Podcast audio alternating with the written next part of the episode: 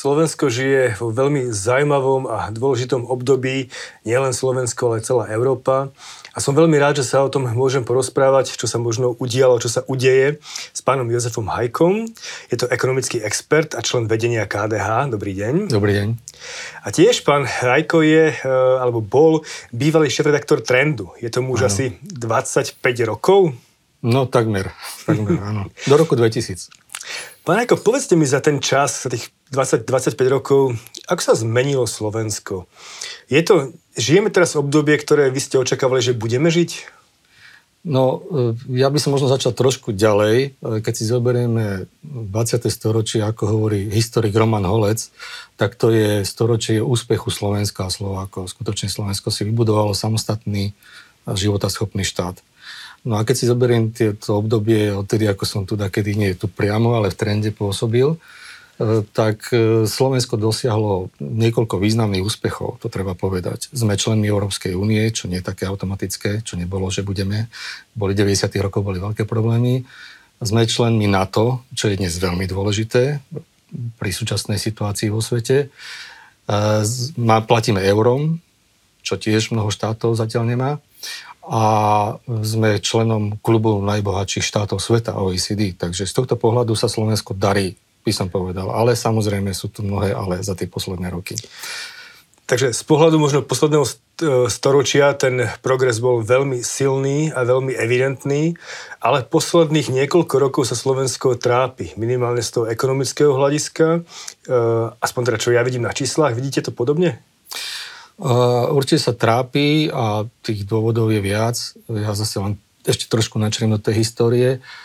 Slovensko vždy stálo na silných osobnostiach v tom 20. storočí. A mne to tak vychádza, ako keby, e, keby tie ťažké časy vynášali na povrch silné osobnosti. A Slovensko v podstate neprežíva ťažké časy. Ono si plinie nejako tými dejinami v posledných rokoch, v posledných 10 ročiach. Typickým príkladom sú eurofondy. Hej, oni bez toho, aby sme mali nejakú zásluhu na tom, tak k nám plynú a pokrývajú veľkú časť verejných investícií. Takže ako keby nám tie osobnosti odplávali niekam a ono sa to potom prejavuje, že vzniká priestor pre populistov. Takže keby som zobral, poz, zobral posledné 10 ročia, tak sa začína dariť, dariť populistom. A populista je ten, ktorý slúbuje to, čo nemôže splniť. Len preto, že to chcú ľudia počúvať. No a to má dosah priamo potom aj na ekonomiku štátu. Zoberme si napríklad, že pred voľbami poslednými e, vládna strana si povedala, tak teraz idem upraviť tie dôchodky tak, aby sa to ľuďom zapáčilo. No a dnes máme problém, máme problém, že nevieme dôchodkový systém udržať. Ono to je staršieho dáta, ale som to zobral ako príklad. Alebo máte ďalšieho politika, ktorý si povie, že on bude, e, on bude presadzovať rodinnú politiku, a miešajú do všetkého možného. Keď mu to neprejde cez nejakú avizovanú reformu daňového systému, tak to robí cez protiinflačné opatrenia. Tak chcete povedať teda, že aj táto vláda je populistická? No podľa toho, čo sa deje, tak áno.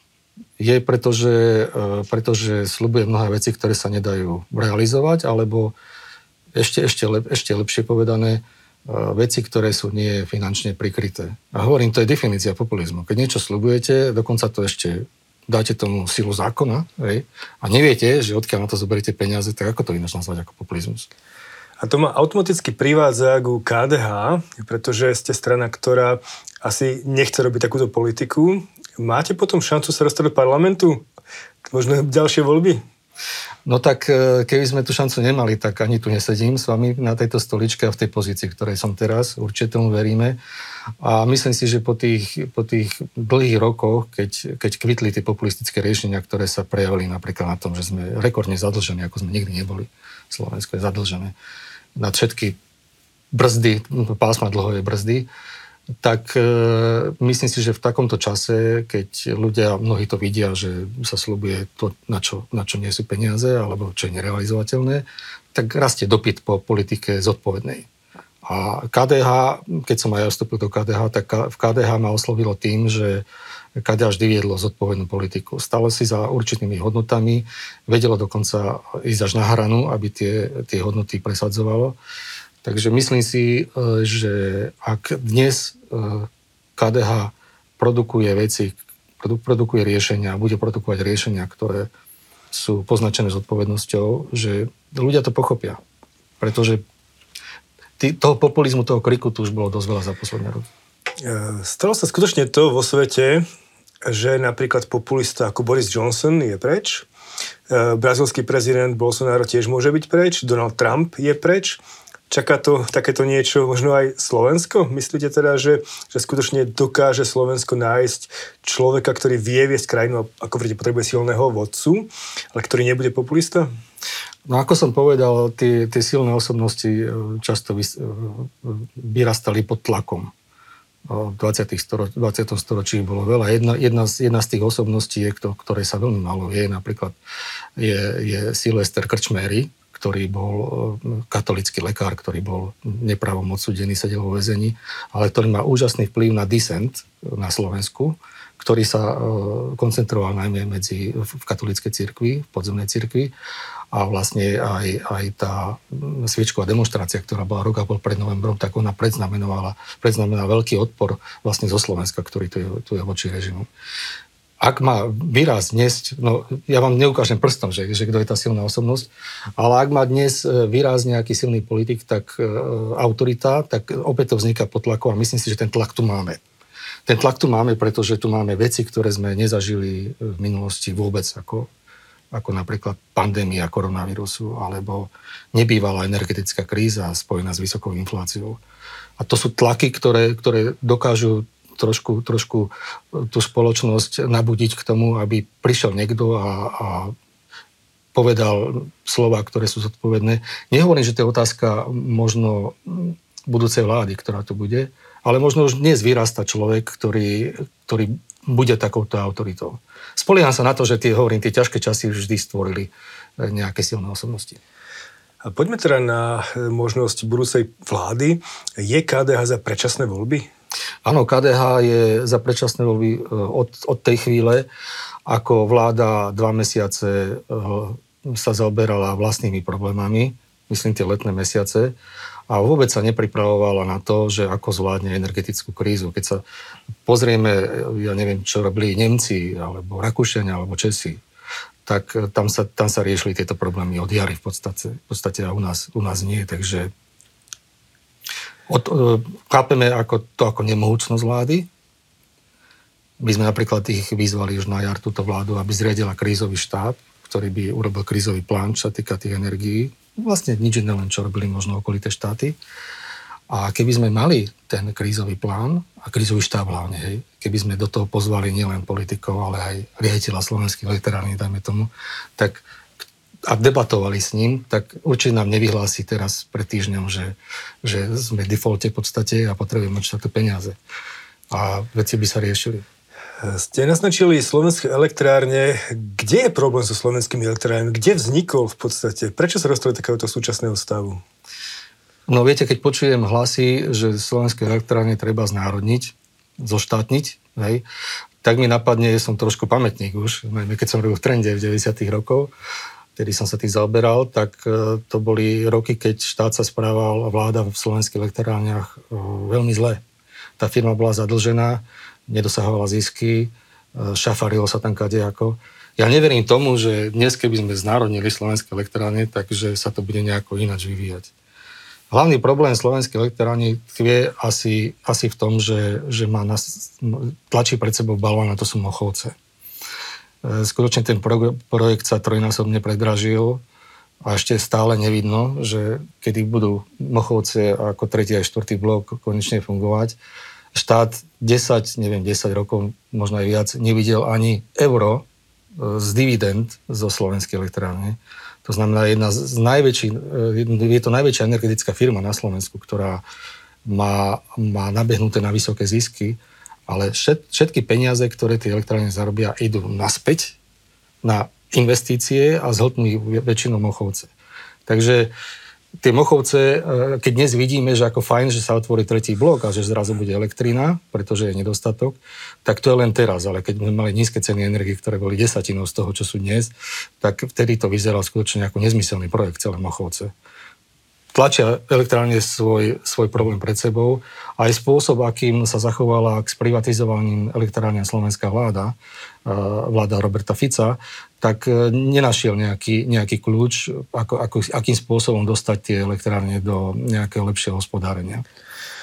Tu ma, e, toto ma privádza k ďalšej otázke a to je ohľadom ekonomického smerovania, ekonomickej filozofie vašej strany a vás osobne.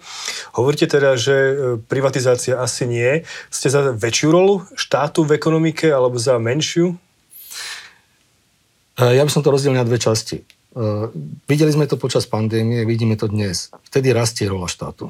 Jednoducho, keď máte problém, máte, máte 10 tisíce nakazených ľudí, ktorým hrozí smrť, tak štát musí zobrať veci do rúk a riadiť to. No, videli sme napríklad, že štát sa uzavrel do seba v hraniciach a prijal opat- prijímal opatrenia a nebolo to na Slovensku, bolo to v celej Európskej únii. Tá rola štátu je veľmi významná. Podobne dnes. Ako keď, keď e, nastávajú takéto turbulencie na energetickom trhu, tak štát musí prebrať čas odpovednosti. Poviem príklad. E, napríklad, e, ak prestane tiesť na Slovensko ruská ropa, tak to neznamená len to, že Slovnat musí prispôsobiť technológiu na inú ropu a musí vyrobiť dostatok palív, nie len pre Slovensko, ale pre okolitý trh, lebo hranice máme otvorené. Ale štát musí riešiť aj zásobníky. My máme dnes polovicu ropu skladovanú na východnom Slovensku. Je to logické, keď tiekla tá ropa z východu. Ale keď budete z juhu, z Jadranu, tak ten zásobník ako nemajú na čo použiť. To znamená, že štát v tomto prípade do toho musí vstúpiť a rozmýšľať nad tým, že aké zásobníky, aký zásobník vybuduje niekde na západnom Slovensku, ktorý by nahradil tie na východnom Slovensku. Navyše tu máme štátnu firmu Transpetrol, ktorá sa má to starať. Takže tá, tá rola štátu je v tomto prípade veľmi významná. Na druhej strane keď sa pozrieme na to, čo sa deje posledné roky, tá rola štátu rastie aj v oblastiach alebo v situáciách, keď to vôbec nie je potrebné. Skôr naopak to škodí. Keď si pozrieme len počet úradníkov, ktorý rastie vo verejnej, ako, ktorý rastie vo verejnej správe rokmi, tak toto ide hore a nevidíme žiadne kvalitnejšie služby štátu. Tak štát vstupuje do oblasti, kde má prenechať aktivitu firmám, biznis sektoru až úlohou štátu nie je to, aby riadil, aby povedal, že kam sa má ktoré euro minút, ktoré vám zoberie z daní, ale nechať vám to euro a vy si o ňom rozhodnite, ako budete investovať. Nie je lepší investor ako súkromný. Toto ma privádza k otázke vlastne tej filozofii hospodárskej politiky e, KDH. E, čo vám je blízke? Ktorá je nejaká filozofia, nejaká, nejaká strana možno so svojím programom? No, ono to je dosť zretelné. Tie, tie strany dnes e, môžeme rozdeliť na, na podľa kľúča, že ktoré sa správajú populisticky a ktoré zodpovedne. Samozrejme, že on sa to sem tam premieša, ale keď sledujem napríklad program, ktorý, volebný program, ktorá mala, ktorý mala strana Sloboda a Solidarita pred poslednými voľbami, tak oni, oni tam e, mali naznačené pri každom jednom opatrení, ktoré navrhovali, navrhovali, že aký dosah to bude mať na verejné financie priznám sa, že to mi je veľmi blízke.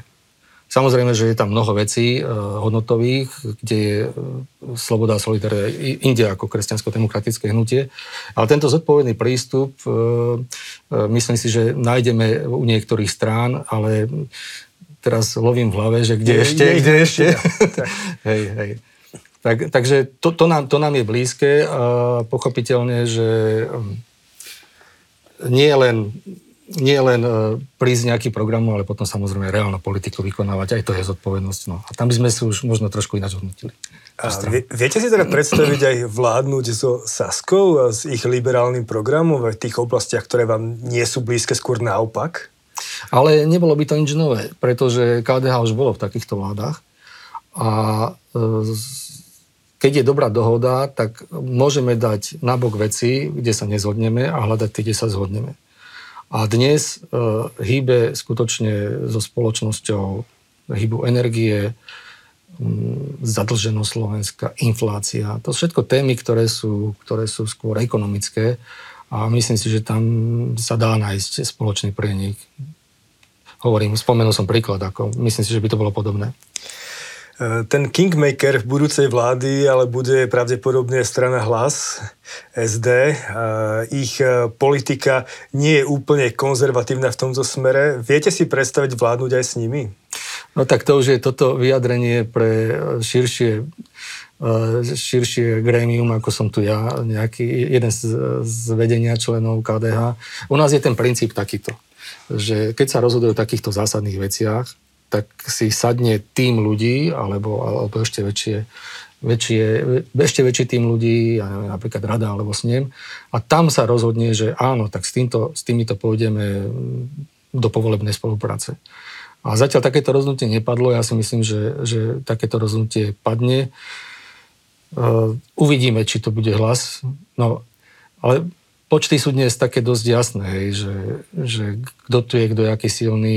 KDH vydalo dávnejšie, dávnejšie vyjadrenie, že nepôjde do vlády s tými, ktorí majú tie extrémne názory.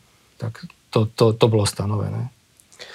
Uh, možno, možno by to chcelo trošku väčší realizmus priniesť do slovenskej politiky, uh, ktorý tu momentálne, momentálne chýba. Uh, čo, čo, čo je vlastne by bola tá najväčšia hodnota, ktorú by ste vy doniesli do, do, tej, do, do politiky, ktorá tu momentálne chýba na Slovensku?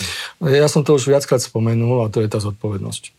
To je tá zodpovednosť, že keď niečo chceme presadzovať, tak to je podopreté analýzou, štúdiou a je to podopreté aj financovaním. To znamená, keď do niečoho idem, tak viem, že na to budem mať zdroje, ktoré možno niekde inde zoberiem, alebo nejakým spôsobom iným získam, ja neviem, možno lepším výberom daní a tak ďalej. Ale týmto. Druhá vec, ktorú ja si myslím, že bude dôležitá pre nie nasledujúcu vládu a niekoľko ďalších vlád je, že bude musieť e, riešiť veci nadrezortne. Poviem príklad. Toto leto sme zaznamenali e, veľké teplo, nedostatok vody, vyschli nám potoky rieky, čo mnohí si nepamätajú, tí najstarší žijúci ľudia, vzniká nedostatok vody. Ak chceme riešiť nedostatok, problém nedostatku vody, tak musíme niekoľko vecí naraz urobiť. Napríklad musíme ináč hospodariť v lesoch, aby nám tá voda nestekala cez ten les. Musíme inak e, e, hospodariť na pôde polnospodárstvo. Dnešný spôsob polnospodárstva je taký, že vlastne vysušuje tú pôdu. A keď tá, a keď tá e, voda naprší, tak ju nedokáže zachytiť. Musí, musíme riešiť problém regiónov, lebo iný problém je v regióne, kde, e, kde mám dostatok kvalitnej vody, ja neviem, v oblasti Dunaja, a iný je problém na východnom Slovensku, kde im doslova vysychajú studne a musí sa to nejako sanovať. Teraz som uviedol na niekoľko príkladov. Ano. To je nadrezortná vec. Ako keď si každý hrá na svojom piesočku, potom to ako dopadne tak, že nerieši nič. Otázkou ale je, či ľudia dokážu počúvať takéto odborné riešenia, na riešenia, ktoré sa ich momentálne až tak nedotýkajú, keď sú zásadné. Myslíte si, že je šanca na Slovensku, aby sa uchytila strana, ktorá nie je populistická? No je, ináč by som do toho nešiel. Je určite, pretože teraz som spomenul ten príklad vody. Ak, ako vám vodu vozia v cisternách v lete, tak ako sa vás to priamo týka. Vy, vy to viete. Keď uh, sa opriete pohľadom na nedaleký les a vidíte, že vysychajú veľké stromy storočné, tak ako je, je to váš problém. To, takých, takýchto problémov majú obyvateľia viac a myslím si, že, že pochopia, že chceme riešiť ich, ich problémy konkrétne v tom regióne. Dá sa to. Vy ste boli tiež aj zakladateľom Podnikateľskej aliancie Slovenska, ak sa nemýlim, ano. v 90. rokoch, tiež predpokladám však. Nie, to bolo po roku 2000. Po roku 2000. E, takže asi máte blízko k podnikateľskému prostrediu. E, ako by ste ho podporili na Slovensku? No tak, viete, to je... E, pod podnikateľským prostredím si ľudia často predstavujú, že to je to, s čím prichádza, teraz budeme kritizovať slobodu a solidaritu, e, s čím prišiel minister Sulík, ex-minister Sulík, ktorý navrhol nejaké balíčky na odstranenie nejakých byrokratických záťaží. Ale podnikateľské prostredie je napríklad aj hospodárenie štátu. Keď štát zle hospodári, zadlžuje sa, tak tí podnikatelia to cítia. Jednoducho ako tie zdroje idú niekam inám, ako by mali ísť keď štát nedokáže zabezpečiť, aby fungoval súdny systém tak, že keď mám s, s vami ako s obchodným partnerom spor, že sa viem obrátiť na súd, ktorý mi to veľmi rýchlo vyrieši, no tak ako sa mi ťažko podniká. Takže taký, takýchto oblastí je oveľa viac a z toho vyplýva, že ak chcete zlepšiť podnikateľské prostredie, tak musíte zmeniť aj tie veľké systémy. To znamená systém verejných financií alebo, alebo systém justície. E, musíte, musíte riešiť problém, na ktorý napríklad nedávno poukázal dosť výrazne Inštitút finančnej politiky. My nemáme kvalitné inštitúcie. To oni, oni, oni povedali, že to je najväčší problém, že nemáme kvalitné inštitúcie. Čo to je inštitúcia? Môžete to poňať čokoľvek. S čím sa stretáva podnikateľ? Daňový úrad, sociálna poisťovňa, stavebný úrad, hej, tých, tých inštitúcií je veľa. Ak tieto inštitúcie neskvalitníme, no tak to podnikateľské prostredie sa nezlepší. Tak ale to je dlhá cesta, to sa jednoducho povie, ale to je skôr práca na dekády, ak nie teraz myslím, že skôr dekády ako roky, určite. Ale poďme k tým možno konkrétnejším veciam, keby ste sa dostali do vlády. Čo by bolo také, také prvé, prvá veľká reforma, ktorú ste spravili? Čo vás napadá? no, e, myslím si, že podľa toho, keď e, si vyhodnocujeme podľa prieskumov, že čo ľudí najviac trápi, tak e, je to dosť dobre pomenované. Ľudia sa boja vysokých cien, a očakávanie vysokých cien prináša vysoké ceny, však to vieme. Ľudia sa boja o to, aby sa zdravotníctvo dokázalo o nich postarať. Sociálny systém nám nestíha za tým, ako sa vyvíja inflácia. No, keď, keď si zoberieme, a keďže nám ide o ľudí, tak určite sa musíme týmito témami zaoberať. 100%. A keď ste hovorili o, o inštitúciách, že to je beh na dlhú trať, určite, ale napríklad podobným behom je zdravotníctvo veľmi vážny problém, e, akým spôsobom nám funguje, alebo často aj nefunguje zdravotníctvo. A tam musí prísť kombinácia hneď prvých nejakých konkrétnych krokov, plus výhľad nielen na funkčné obdobie vlády, ale ešte aj za ne. Uh, máte v stane dosť, dosť odborníkov na to, aby dokázali tieto veci riešiť, ako je zdravotníctvo, ako je možno súdnictvo. Predsa len ako ste strana s veľkým alebo dlhým track rekordom, ale predsa len uh, už ste dlho neboli v parlamente. To asi sa odrazí aj na kvalite ľudí, nie? Tak KDH už druhé funkčné obdobie nie je v parlamente. KDH získava len príspevky od štátu ako strana, ktorá mala viac ako 3% hlasov a od svojich členov.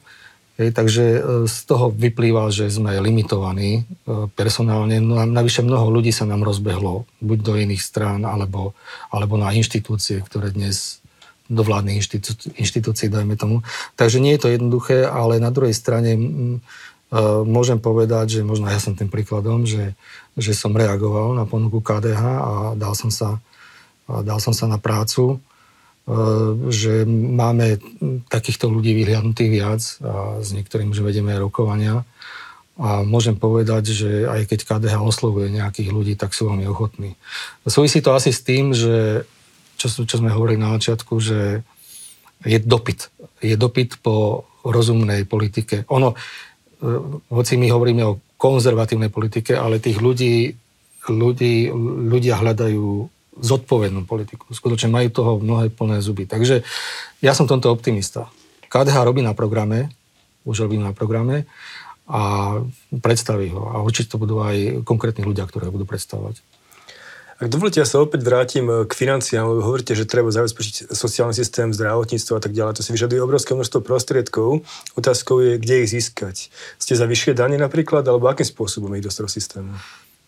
No podľa tých informácií, čo aj ja mám, tak e, v mnohých systémoch na Slovensku sa hospodári úplne strašne. Hej. E, ja neviem, automaticky, ako keď nás napríklad tiež zaujíma štátny rozpočet, ak, ak sa tvoriť na budúci rok a vidíme tam stále ten istý mechanizmus, kde sa nejako, na nejakú efektívnosť nehľadí. Takže e, určite sú tam možné úspory z hľadiska manažmentu tých zdrojov. A druhá vec je napríklad, poviem príklad, toto je moja, moja myšlienka, teraz ne, nebudem prezentovať názor strany, ale sociálny systém pre mňa by bol priateľný taký, že človeče, keď si nevieš pomôcť, keď si nevieš zarobiť na seba vlastnými silami, keď si nevieš, tak ti štát pomôže. A teraz, ak ti štát pomôže, tak ti pomôže nie len tak, že ti takto bude hľadovať dávky, ale povie, že tu máš peniaze a ty peniaze použij na, na riešenie svojich problémov. Príklad.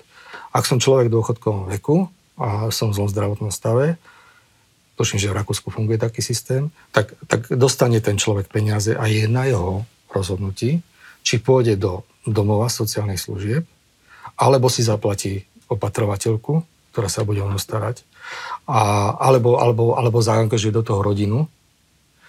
Pričom na to, aby, aby, aby tieto, tieto paralelné cesty boli, boli konkurencieschopné medzi sebou, musíte vytvoriť na to podmienky, aby sa to oplatilo.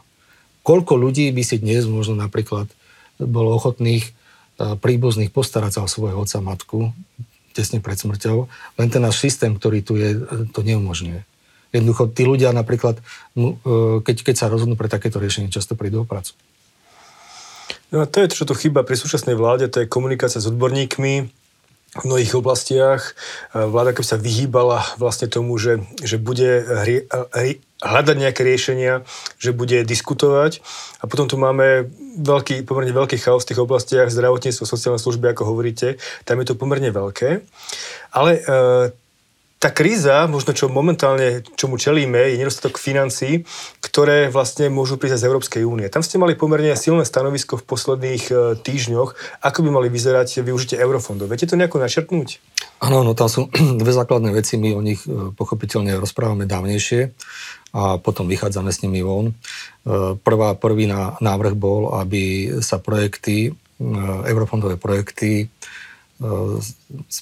spolufinancovali zo stranu štáty na 100%. To znamená, že dnes je tá spolúčasť 5% samozpráv a my sme navrhovali, aby e, samozprávy nemuseli dokladať tých 5%, keď sú realizovať europrojekt, ale aby im to štát celé uhradil. Teda štát, eurofondy. Hej. A nehrozí to veľkým plitvaním tomu, že by sa tá, tá suma, kde vlastne musí ten, ten subjekt vložiť svoje vlastné peniaze, že by, že by to znamenalo, že tam bude menší záujem o to, aby boli kvalitne robené tie projekty? Áno, samozrejme, že, že filozofia spolúčasti spočíva v tom, že nesiete aj vy, niečo vás tlačí, aby ste to zodpovedne tie peniaze použili, ale myslím si, že to sa dá urobiť e, kvalitným, kvalitnou kontrolou. Napokon tie kontrolné mechanizmy máme dnes také komplikované, že Skôr naopak, že tí, tie samozprávy mnohé nie sú ochotné ísť do tých, do tých europrojektov. Hoci, hoci nie peniaze na verejné investície z iných zdrojov. A mm, čo sa týka uh, ďalšej veci, ste sa pýtali na druhú vec a to je, navrhujeme, aby uh, nevyužité eurofondy, alebo nevyužité, tie, ktorým hrozí prepadnutie do konca budúceho roka, aby sa aspoň časť z nich použila na financovanie opatrení proti energetickej kríze. K tomuto sa hlási, hlási, hlási to aj, aj politici stranu a Slobodu a Solidaritu sme spomínali, ale my sme ozaj s tým prišli ako s opatrením, na ktorým sme dlho rozmýšľali a sme ho nechali schváliť na celoslovenskej rade a jednoducho sme s takýmto transparentne a jasne prišli s takýmto opatrením. To vlastne tvrdí aj súčasná vláda, že také niečo chcú. E, predseda vlády, pán Heger, hovoril o tom, že by sa mohlo jednať o sumu 3 až 4 miliardy eur. Miery hovorí o sume 1 miliardy eur. A vlastne najväčší, proces, najväčší problém bude v procese toho, ako to vlastne celé spraviť. Nie je práve, akože jednoduché je dávať nejaké, nejaké návrhy, ale tá realizácia nie je asi e, o mnoho ťažšia, nie? Tak máme vládu, tak nech vládne, hej, však nech pracuje. Ako, to, sa, to sa dá riešiť. To je, je mimoriadná situácia. Nebol by to precedens, pretože takto sa peniaze používali už pri pomoci Ukrajincom, že sa čas eurofondov presunulo na... na a to, zvládli sme to, takže prečo by sme to ne, nemohli zvládnuť teraz? Je to skutočne e, na vláde a čo sa týka toho objemu, my sme navrhli zhruba 2 miliardy iš, išlo tam, tam o to, že mali sme nejaké prepočty, že ako pristupujú k opatreniam Česi a sme to proste porovnali so Slovenskou a vyšlo nám zhruba takéto číslo. Či to bude miliarda, dve alebo štyri, neviem. V každom prípade tých miliard bude treba oveľa viac. Ako nemôžno zase očakávať, že, že pr- čerpaním eurofondov vyriešime všetko, to zďaleka nie. A možno posledná otázka. E, čo nové teda by KDH prinieslo na Slovensko do politickej scény, ekonomickej, hospodárskej politiky? Tak ja som to už tu niekoľkokrát naznačil a znovu to zopakujem, e, že zodpovedná politika. Zodpovedná politika to, by bol, to je jeden znak a druhý, druhý znak je, že KDH vždy podporoval regionálnu politiku. Takže my sme za to, aby nastala ďalšia vlna decentralizácie, aby sa ďalšie právomoci presunuli na nižšie úrovne riadenia, teda na samozprávy, pretože sme presvedčení o tom, že takto by sa napríklad aj efektívnejšie využívali peniaze. Keď ste hovorili o tom, že odkiaľ zobrať peniaze, no aj tu sa dá hľadať efektívny spôsob, ako tie peniaze využiť. No ale vláda si ide trošku iným spôsobom v súčasnosti, keď berie práve tým samozprávam. Je to asi potom chyba z vášho pohľadu. Tak určite len, e, e, ja by som to povedal tak, že robí to takým neohrabaným spôsobom. Že príde nejaké opatrenie, povie sa A a nepovie sa B, že vlastne ako to dopadne, ako to dopadne, potom sa to rieši, už keď to je vypustené von. E, ja len opakujem, že, že tie samozprávy, je to, je to odskúšané vo svete, v Európe, ja neviem, v Rakúsku, kde samozprávy fungujú a dokážu v tom regionálnom rozvoje do, robiť úplné divy. To sa týka, týka napríklad aj energetickej, energetickej sebestačnosti. Ja neviem, z obnoviteľných zdrojov a tak ďalej. Príkladov je veľa. A, ale opakujem, že sme presvedčení, že, že toto je cesta a navyše nežiadam ani nič nové, pretože keď sa pozrite do programového vyhlásenia súčasnej vlády, tak tam je reforma. Reforma a nič s nej nie je zatiaľ. Nič. Nedošlo na ňu. Tak, to sú obavy, že skutočne súčasné programové vyhlásenie vlády je veľmi riešené iba veľmi marginálne oproti tým zámerom, ktorú na začiatku. Takže verím, že nová vláda k tomu pristúpi úplne ináč.